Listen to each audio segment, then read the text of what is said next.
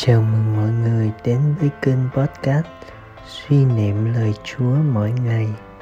Chương trình được phát vào lúc 5 giờ hàng ngày, từ thứ hai đến thứ bảy hàng tuần.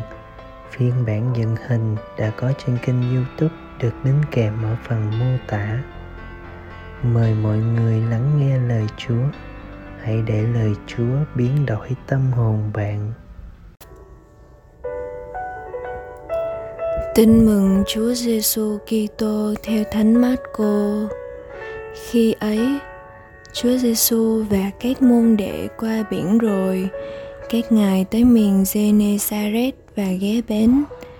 Các ngài lên khỏi thuyền, tức thì người ta nhận ra người. Họ liền rảo chạy khắp miền và nghe tin người ở đâu thì khiêng những người đau yếu nằm trên chõng đến đó bất cứ người vào làng trại hay đô thị nào, người ta cũng đặt các bệnh nhân ở các nơi công cộng và xin người cho họ ít là được chạm tới gấu áo người. Và tất cả những ai chạm tới người đều được khỏi bệnh. Suy niệm.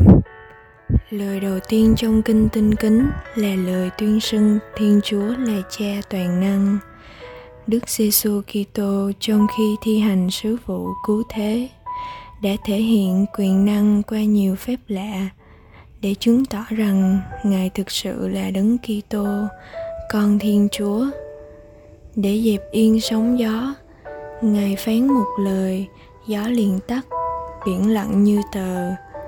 Chúa truyền cho ma quỷ sức khỏi người bị chúng ém, chúng liền tuân lệnh Chúa gọi người chết trong mồ, người ấy liền sống dậy, đi ra. Còn hôm nay, kẻ đau người bệnh, bất cứ ai chạm đến người thì đều được khỏi.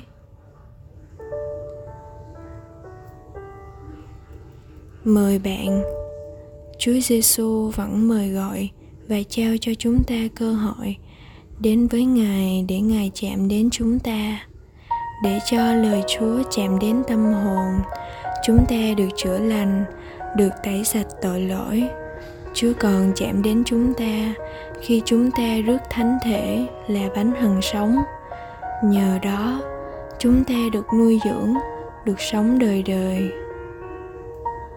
Sống lời Chúa siêng năng rước lễ chuyên cần đọc và suy niệm lời Chúa hằng ngày dạy dành thời gian giờ cầu nguyện tâm tình với Chúa. Đó là những phương thế giúp chúng ta hôm nay chạm tới Chúa Giêsu. Xin cho ơn ích chúng ta hưởng nhờ khi chạm tới Ngài. Chúng ta được thánh hóa, được chữa lành trong hành trình theo Chúa. Cầu nguyện Lạy Chúa, xin chữa lành cho con vì con trông cậy nơi Ngài xin cứu vớt và giải thoát con khỏi những bệnh tật phần xác và những đam mê yếu đuối trong tâm hồn. Amen.